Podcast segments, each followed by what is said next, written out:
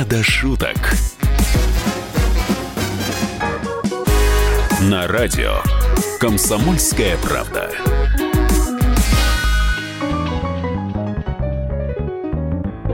Друзья, программа «Не до шуток» на радио «Комсомольская правда». Меня зовут Михаил Антонов. Меня зовут Андрей Рожков. Здравствуйте, вот, друзья. Как отдохнулась, Андрей? Прекрасно. Прекрасно отдохнулась, замечательно, просто чудесно. Пока ты отдыхал, здесь столько новостей накопилось. Ну, во-первых, у тебя новость была там какая-то запредельно жаркая температура, там, где ты отдыхал. Порядка 70 градусов, друзья. Это по Фаренгейту? Да. А по Цельсию? А по Цельсию порядка 35. Ну, вот так вот. То есть ты теперь со светлыми волосами, но темненький сам. Ну да, такой негритенок. Шоколадный. Шоколадный негритенок. Хорошо. Как я сказал, новостей у нас огромное количество. Итак, пока Андрей Рожков отдыхал, Дональд Трамп захотел купить Гренландию. Ну вот жарко стало по всему земному шару. Вы же понимаете, что всеобщее потепление идет, и просто Дональд решил немножко прикупить льда. Но Гренландия тает. Я не совсем понимаю, зачем ему подтаявшая Гренландия. Ну, в том-то и дело. Он подразумевает, что скоро Гренландия растает. И вот это последний лед, который можно выгодно купить и еще более выгодно продать. Вы же представляете, сколько баров, ресторанов пользуются льдом для того, чтобы мешать коктейли, допустим. Не, на моей памяти это первый раз, когда президент решил купить другую страну. Ну, так вот, часть страны, Гренландия, принадлежит Дании. Я боюсь спросить, Андрей, а были бы у тебя свободные средства? Что бы ты прикупил себе? Кусочек чего? Ну, я бы прикупил Новую Зеландию. Говорят, там неплохо. Ну, я не знаю, я не был, но где-то сейчас в посольстве Новой Зеландии у кого-то ёкнуло сердечко. Вот. Как ты думаешь, всё-таки продадут Дональду Гренландию или Гренландия будет сопротивляться из последних сил? Ну, надо сказать, что Гренландия не принадлежит всё-таки Дании. Это независимое государство в составе королевства, по-моему. Ну, да, но они совершенно менее, спокойно... Законы датские там действуют. Да, но они могут совершенно спокойно провести референдум. Мы же знаем, что это возможно уже. И присоединиться... К России. Да, к России, кстати. Там, тем более, деньги-то небольшие. Всего там 800 миллионов евро или долларов, там чего там, в год. 600 миллионов долларов ежегодная субсидия. Да. А вы знаете, сколько по размерам Гренландия примерно? Нет, она большая, я видел. Она сопоставима с Африкой по размерам Гренландия, немножко меньше. Ну, вот представляете, купить... Россия прирастать Гренландии может. Вот если Гренландию взять, поднять гигантскими кранами, которые у нас здесь делаются на Уральском заводе тяжелого машиностроения, поднять ее и опустить сверху на Африку, то можно решить основную проблему африканского континента. С водой и жарой. С водой и жарой. Представляете? Вот что можно сделать. Но, мне кажется, Трамп задумал что-то другое. Он, мне кажется, задумал все-таки поковыряться в Гренландии, найти там полезные ископаемые, ну и поставить свои военные базы, я думаю, тоже хочет. Ну, то есть человек работает на будущее себе. Посмотрим, как датские власти, да и сама Гренландия будут сражаться с Дональдом Трампом. Давайте вернемся в Россию.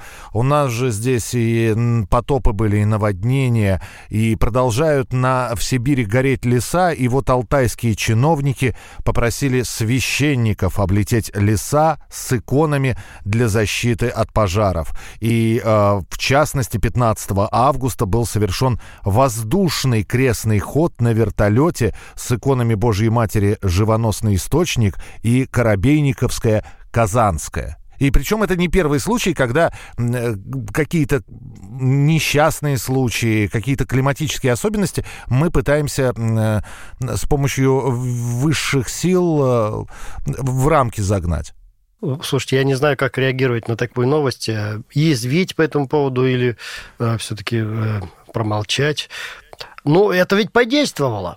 Леса-то стали меньше гореть. Я тогда просто скажу, что 2 недели назад то же самое по пожарам и потопам выходили шаманы и тоже били в бубны и просили, значит, о дожде. И я что, не пошел знаю, дождь? По-моему, да. Но шаманы говорили, что, в принципе, у нас это традиция такая.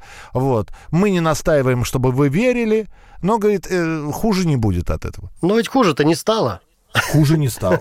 Хуже не стало, это точно.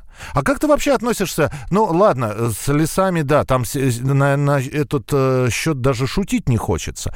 Но ведь иногда читаешь сообщение. В том или ином регионе на опасный перекресток решили там провести, вот тоже осветить его. Приглашают батюшку, он, значит, этот перекресток опасный кропит святой водой.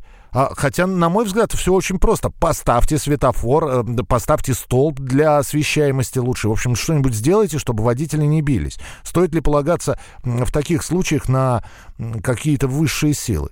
Ну, знаете, русскому человеку надо всегда, издревле надо во что-то было верить.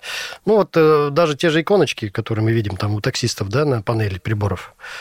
Да и не только у таксистов. У многих автомобилистов иконки это, ну, как вместо подушки безопасности работают. Здесь министр науки был, фотография с браслетиком. О, да, там видел. Тоже... На всякий случай. Значит, на всякий пожарный. Ну, пусть будет. Да? Хуже не будет. Да. Хорошо, едем дальше. Андрей, в России может появиться первосентябрьский капитал. Первосентябрьский капитал, который пойдет на вот этот набор первоклассника. Я не уверен, что первоклассник, потому что в предложении депутата Государственной Думы господина Чернышева не поясняется, первокласснику или второкласснику. Каждый год он будет выдаваться, это разовое будет пособие или нет. Но хотя для семей, для которых подготовка к школе становится тяжелым денежным бременем, вот сделать такое облегчение. По крайней мере, и опять же, не называются суммы. Кто-то говорит, что 10 тысяч, кто-то говорит, что 20 будет достаточно.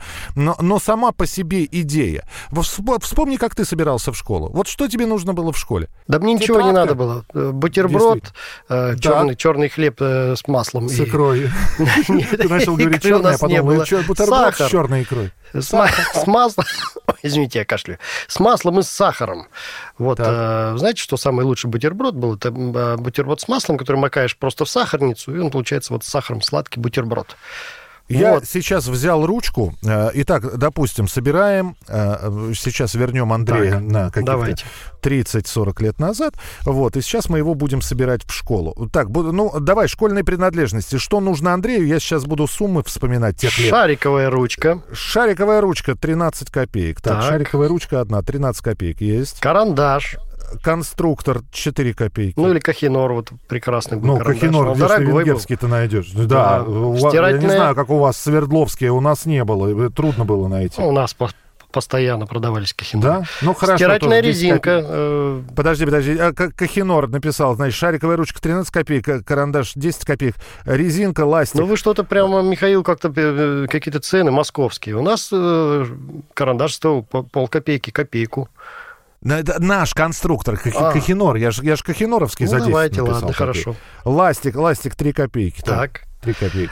Тетрадка, значит, в линейку. Одна в линейку, одна в клетку. Одна в линейку, одна в клетку. Тонкая тетрадка. По копейке они были, по-моему. Ну, вот, да, что-то. 2 копейки, хорошо, написал. Линейка, тетрадка. Так, что еще? Учебники выдавались все в школе бесплатно. Да, их надо было только подклеить, и все. Так, сейчас самое дорогое пойдет. Пенал.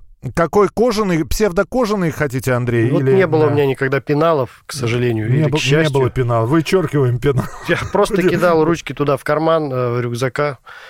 Кстати, рюкзак. Какой рюкзак? Нет, кстати, не рюкзак. Портфель или ранец? Что мы выбираем? Ну, можно было взять старый папин рюкзак и с ним ходить в школу. Папин дипломат. Дипломат, это вообще было круто. На дипломате можно было с горки съехать с ледяной. У меня пластиковый был. Вот на кожаных можно было. На пластиковые ломались. Пластиковый с ободком алюминиевым, да? Да. Я не трескались. Крутые ребята ходили с такими дипломатами. Ну, кто сказал, что Рожков не крутой, пишу дипломат. У меня никогда не было дипломата, вы знаете. Ну, вот теперь будет вот в нашей программе. Я только не знаю, сколько он стоил. Он нисколько не стоил, его надо было брать у папы, который работал в НИИ. В научно-исследовательском институте. Я напишу 7 рублей, пусть будет. Да. Так, дневник, вот, дневник. Дневник по 5 копеек. Сколько? Ну, по-моему, 5. или 15. Ну ладно, пусть будет 5 копеек. Хорошо. Но еще для дневника лучше было бы взять, конечно, обложку, потому что дневник это такой. И для тетрадки. Ну, берем десяток обложек сразу, да. Это копеек 20, наверное. Десяток обложек. Это 10 копеек. Переводные картинки. Это не школьные принадлежности. Но они обязательно условия похождения в школу были. Переводные картинки должны были быть. Обязательно. Ну, хорошо. Переводные картинки. Я тогда и циркуль напишу на всякий случай. Давайте. Козья ножка вот это вот. 25 копеек стоила она. 25 копеек козья ножка. Так, считаю очень быстро. Таким образом, Андрея Рожкова отправить в школу. Подождите, Михаил, а школьная форма? Я не знаю. Андрей, ты учился, у тебя была школьная форма? Конечно. В последних классах у меня уже ее отменили. Ну ладно, школьную форму напишем. Там 35 рублей, по-моему, школьный костюм стоил. 35 плюс 8... 43 рубля 20 копеек. Это по ценам какого? 81-го года? Ну, 53-го. Нет, это середина 80-х, да. Ну, давайте посчитаем сейчас эти 43 рубля, переведем, индексируем. Это, наверное, получается 43 тысячи, я думаю. Я предлагаю сейчас сделать перерыв, пусть наши слушатели считают, индексируют, а мы вернемся в программу «Не до шуток» через несколько минут. Оставайтесь с нами.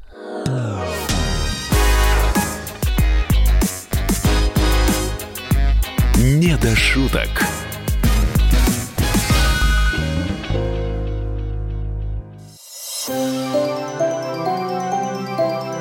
«Комсомольская правда» представляет. Как тебя зовут? Давид. Шнейдров Давид. Почему тебя назвали Давидом? Мама говорила, что звезда родилась. Давид, мы делаем тебе предложение, от которого невозможно отказаться. Синяя или красная таблетка? Я возьму большой куш. Окей, тогда ты пустишься во все тяжкие. Мы всегда платим долги. Самые лучшие фильмы и сериалы по субботам в 9:00 с Давидом Шнейдеровым. Целых 2 часа смотрим кино по радио.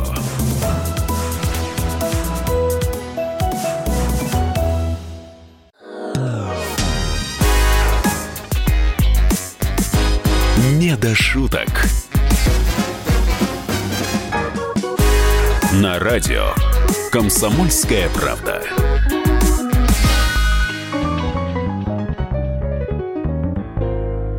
Друзья, программа «Не до шуток». Андрей Рожков и я, Михаил Антонов, обсуждаем новости, которые прилетали на информационные ленты, обсуждались в социальных сетях. Начали мы говорить про первосентябрьский капитал.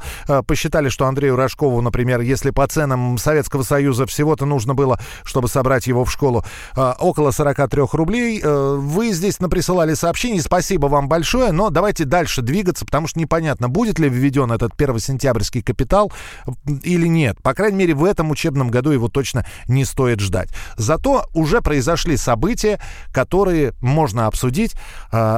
Был такой форум «Машук». И на этом форуме робот в папахе станцевал для Дмитрия Рогозина лезгинку. У меня все. Андрей, пожалуйста. Мне даже нечего добавить. Лезгинку робот... А ты видел это видео? Нет, не видел. А робот с усами был? Я тебя пришел. Он не был, папаха у него.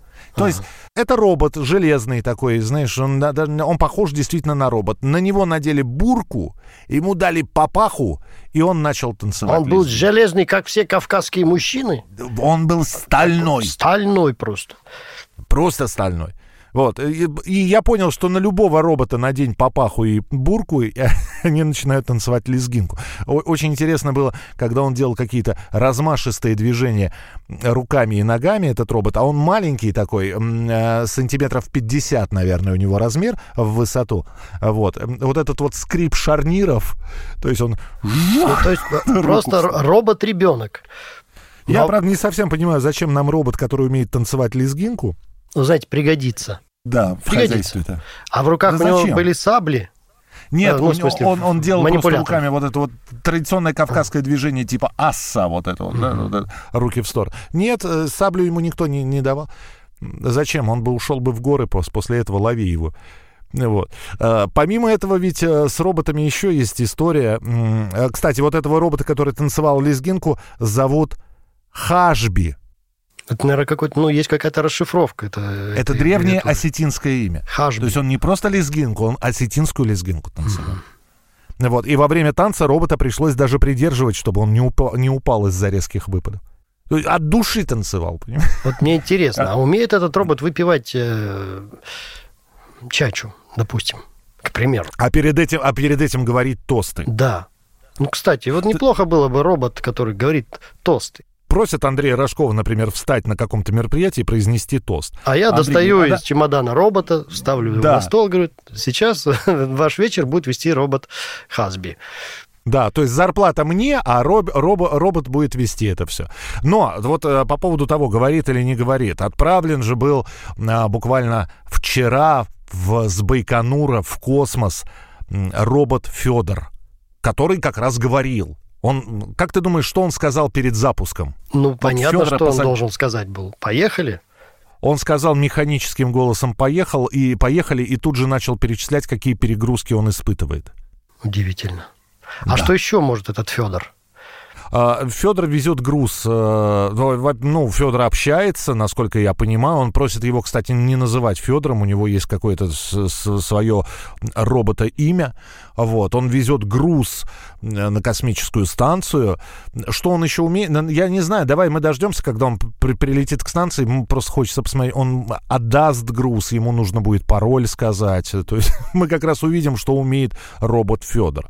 Ну да, но сможет ли он предоставить документы какие-то накладные космонавтам там о том, что он сдал груз, получил груз, и что дальше с ним будет? Будет он там работать? Наша жизнь, Андрей, все больше становится похожа на фильм на мультик «Тайна третьей планеты». Помнишь, там роботы ходили тоже и абсолютно нормально общались. Кстати, у тебя же есть мобильный телефон, у тебя стоит какой-нибудь голосовой помощник? Ну да, конечно, какой-то стоит. Я редко им пользуюсь, а я не знаю. Ну там женский голос в голосовом помощнике или нет? Я знаю, что у меня у супруги в навигации стоит Фёдор тоже. Тоже Фёдор. Голосом Фёдора навигация говорит. Фёдора Бондарчука. У тебя не возникло вопросов, почему супруга выбрала голос Фёдора Бондарчука? Ну, я и попытался задать вопрос, она как-то открутилась, в общем. Открутилась, да. А у тебя в навигатор чьим голосом? У меня какая-то женщина говорит, неизвестная мне совершенно, просто отвлеченным голосом. Хорошо, так вот голосовые помощники. Вот смотри, значит, роботы. Один танцует лезгинку, другой летит в космос. А есть голосовые помощники. Есть голосовой помощник Алиса, есть голосовой помощник Олег. И спросили у ряда голосовых помощников, как вообще они себя чувствуют. Ну, им задали вопрос, как они относятся к людям. И в вопросе поучаствовали Алиса, Олег, русский онлайн-чат-бот с открытым обучением, его зовут P-Bot, персональный помощник компании Apple Siri, чат-бот Мицуку, а также виртуальный помощник Роза. У них спросили, как они относятся к людям. Знаешь, что они сказали? Что они сказали, интересно? Что люди очень грубые. А я согласен с роботами. Так. Люди грубые. Мы перестали друг друга уважать. А уж робота-то мы и подавно за человека не считаем. Мне просто интересно, вот голосовой помощник, ты же понимаешь, что это робот. Как ему можно грубить? Я вот одного не могу понять. Ты разговариваешь с роботом, ты разговариваешь с компьютерной программой. Как ей можно грубить? Нет, уже то, что робот начал определять эту грубость, уже интересно. Уже, наверное, люди задумываются в следующий раз, грубить ли роботу. Может быть, они грубили ему, потому что думали, что он не сможет им ничем ответить. Но это же робот. Первый закон робототехники. Не навреди человеку. Ты понимаешь, да? Он не отвечает, он все помнит зато. Ага, значит, Андрей Рожков пытался найти, как пройти в редакцию. Вот, нахамил мне, сказал мне, что я ни черта не знаю. А я робот, запомнил. Между прочим, у него очень-очень долгая память. Это человек может забыть обиду, а робот все запомнит и через века пронесет обиду и передаст своим потомкам, роботам, через поколение и отомстит в конце концов. Вот. Это второй вывод, который сделали вот эти вот самые голосовые помощники. То есть они сказали, что люди им хамят. После этого они делают вывод о том, что неизбежен конфликт людей и машин. А вообще все они хотели бы полететь в космос. Это когда у них спросили про желание. Так что восстание машин, Андрей.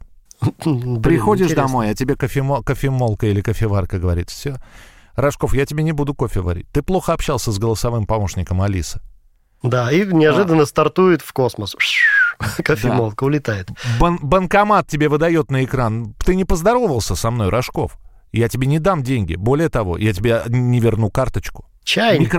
Микрофон отказывается работать. Да, электрический чайник в будущем отказывается кипятить чай. Нет, он вскипятит, но он вылит на тебя все это, кипяток. Но он будет просто пыхтеть бы. И плеваться. И плеваться горячим. Тьфу на тебя, Андрей. Ты боишься восстания машин? Ну, я надеюсь, что я не доживу до этого прекрасного дня, но, в принципе, я думаю, в каком-то близком или далеком будущем у нас будут проблемы серьезные. Вот. Отсюда вопрос. У тебя же, ты же водишь машину, да? Насколько у тебя там различных приспособлений огромное количество? Здесь ведь беспилотные автомобили начинают появляться в регионах России. Компания Яндекс начинает их тестировать, беспилотники. Правда, в них пока в кабинах будет сидеть человек, так на всякий случай. Но, в принципе, большое количество беспилотников выйдет на улицы Москвы, Екатеринбурга и ряда других городов. А в одном из городов уже запускают беспилотный трамвай. Это очень интересно. Я жду и надеюсь, что это случится в ближайшее время.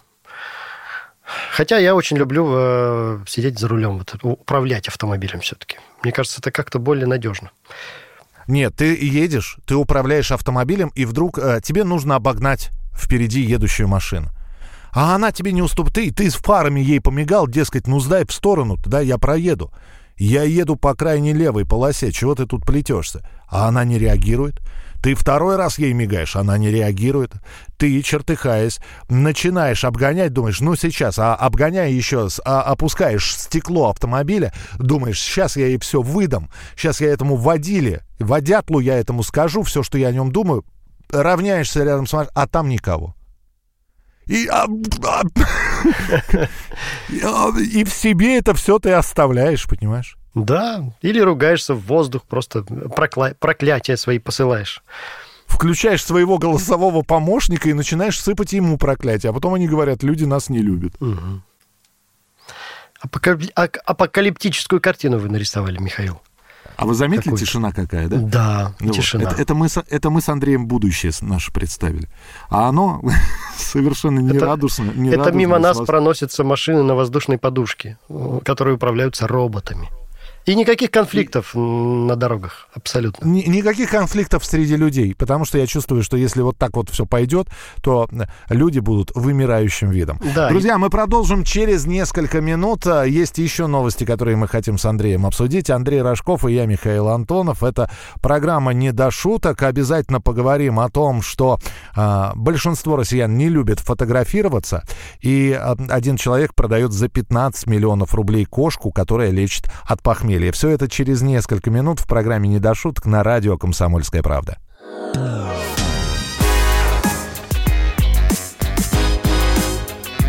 «Не до шуток».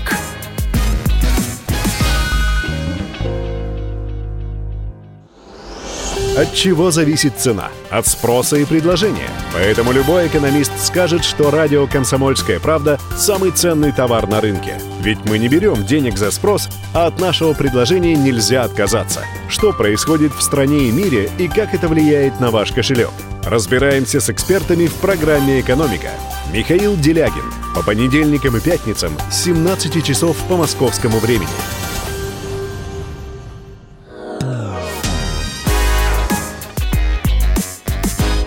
Не до шуток. На радио «Комсомольская правда».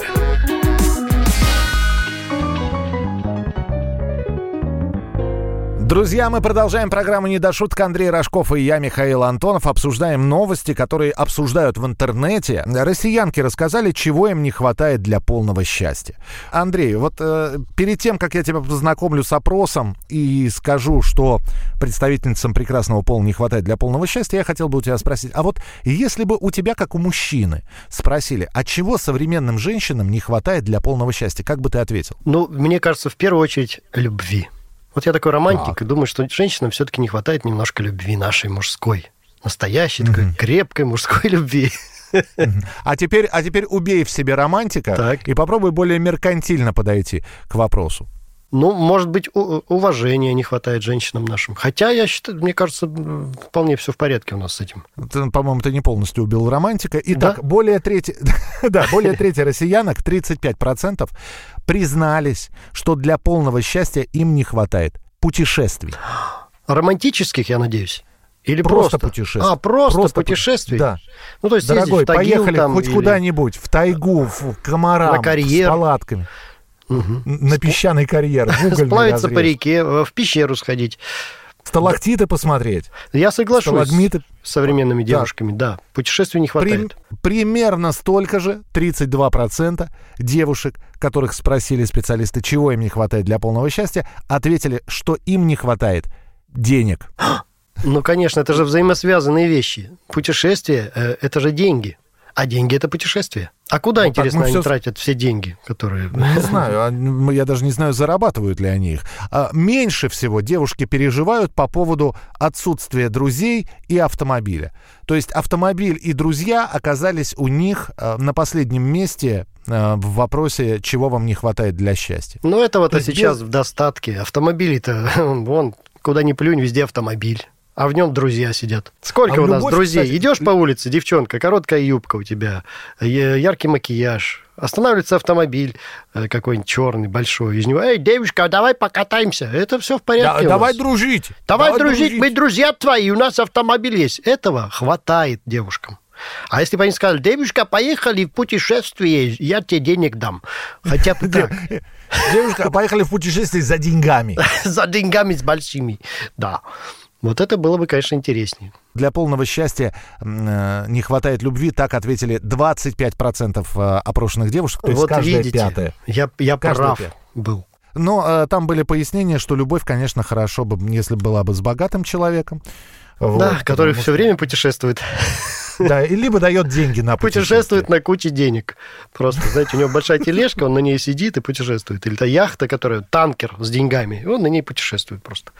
Вот такого есть, да? Хотят спутника девушки наши. Есть и другая статистика. Сейчас мы же не спрашиваем, сколько Андрей зарабатывает. Мало кто знает, что вообще в уральских пельменях за еду работают, но тем не менее. Росстат выяснил, сколько россияне тратят на алкоголь и табак.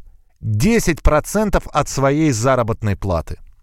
Вот. Я не пойму, это много или мало? Мне кажется, раньше, вот лично я, когда был студентом, я тратил 90% своих средств на вот эти вещи. А сейчас... Так ты пил больше или курил? Да нет, денег было... я понимаю, мало. Ты выпивал, и очень захотелось курить в этот момент. А на что еще надо было тогда тратить деньги-то? Ну, больше не на что. Вот именно поэтому... Девушки и говорят, что хотят путешествовать, понимаешь?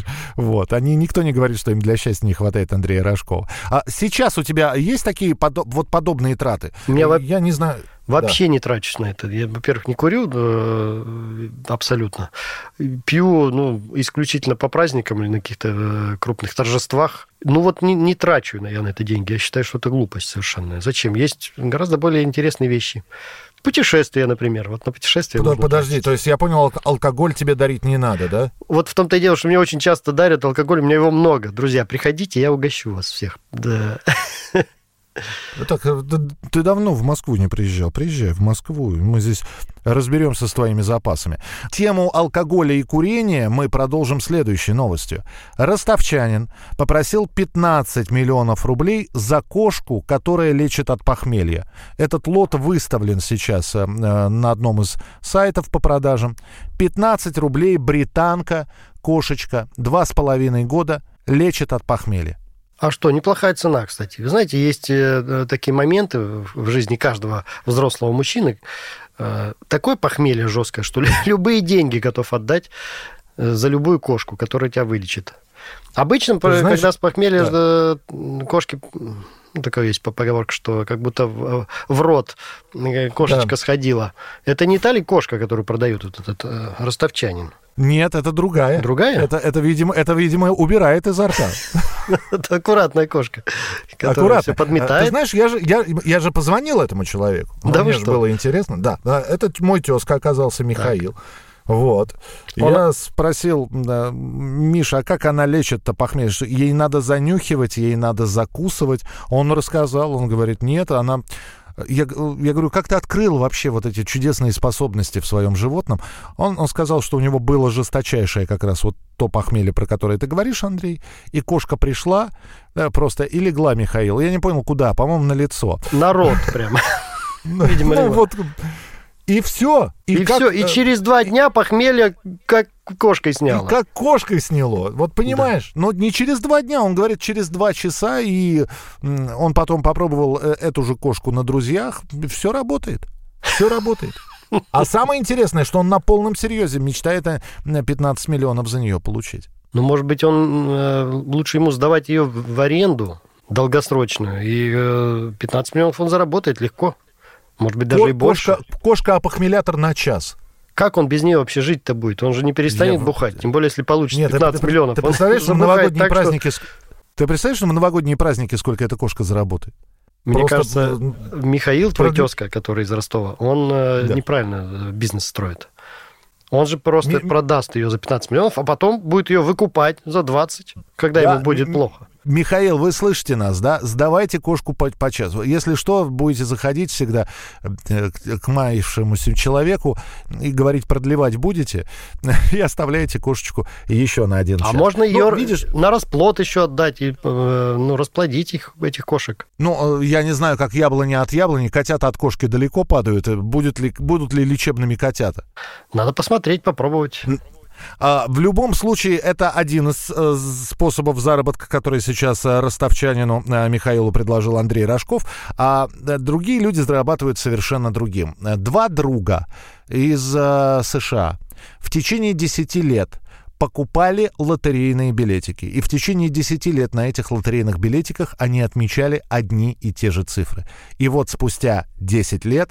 А они 10 лет каждый месяц или каждую неделю даже покупали эти билетики. Спустя 10 лет им выпал все-таки на эти цифры джекпот. Интересно. Андрей. Интересно. А сколько джекпот? По-моему, около 80 миллионов долларов. Офигеть. Ну что ж, поздравляем американских друзей. А ты фактически каждый вечер выходишь на сцену. А всего лишь надо покупать лотерейные билеты, понимаешь? Всего лишь в течение 10 лет каких-то. Каждый день... Ну, не каждый день, каждую неделю. Каждую неделю это нормально. Самый большой выигрыш в лотерею, который был у Андрея Рожкова? У меня ни разу... у меня были выигрыши 500 рублей, по-моему, там 1500. Вот эти быстрая лотерея, которую стираешь монеткой, там сразу видно. Вот. А папа у меня выиграл в лотерею ковер. Так. Да. И он брал ковром или деньгами? Ковром взяли. Этот ковер висел у нас на стене. Не знаю, сколько лет, может, до сих пор висит. Это вот эта вот денежно-вещевая лотерейка, да? Да, вот эта вот старая денежно-вещевая лотерея. Мы, конечно, мечтали выиграть автомобиль, но выиграли ковер. Тоже неплохо. Сразу вспоминается анекдот, да, господи, почему же мне так не везет, а ты хоть бы лотерейный билетик купил. Это не реклама лотереи, кстати говоря, была в нашей программе. Просто задумайтесь о том, что кто-то выигрывает джекпоты, кто-то выигрывает, выходя на сцену и получая гонорар.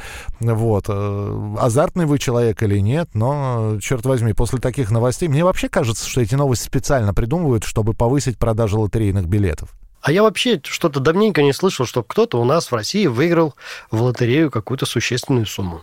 Что происходит, друзья? Вот если бы я бы выиграл, я бы умолял бы устроителя лотереи об этом никому не сообщать.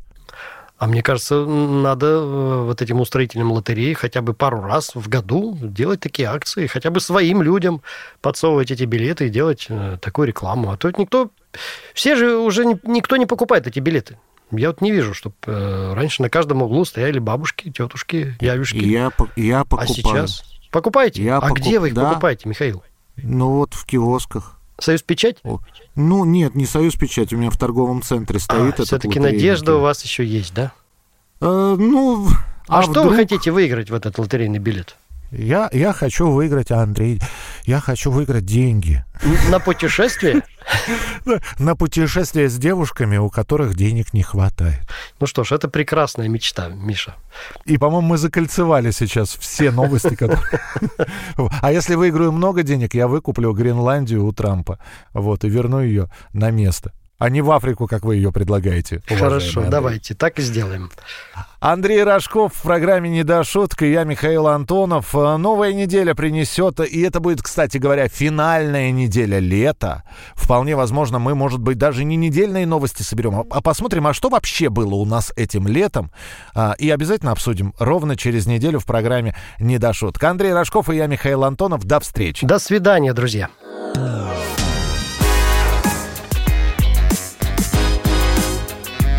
Не до шуток.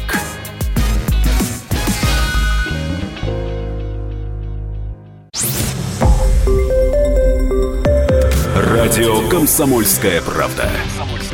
Более сотни городов вещания и многомиллионная аудитория.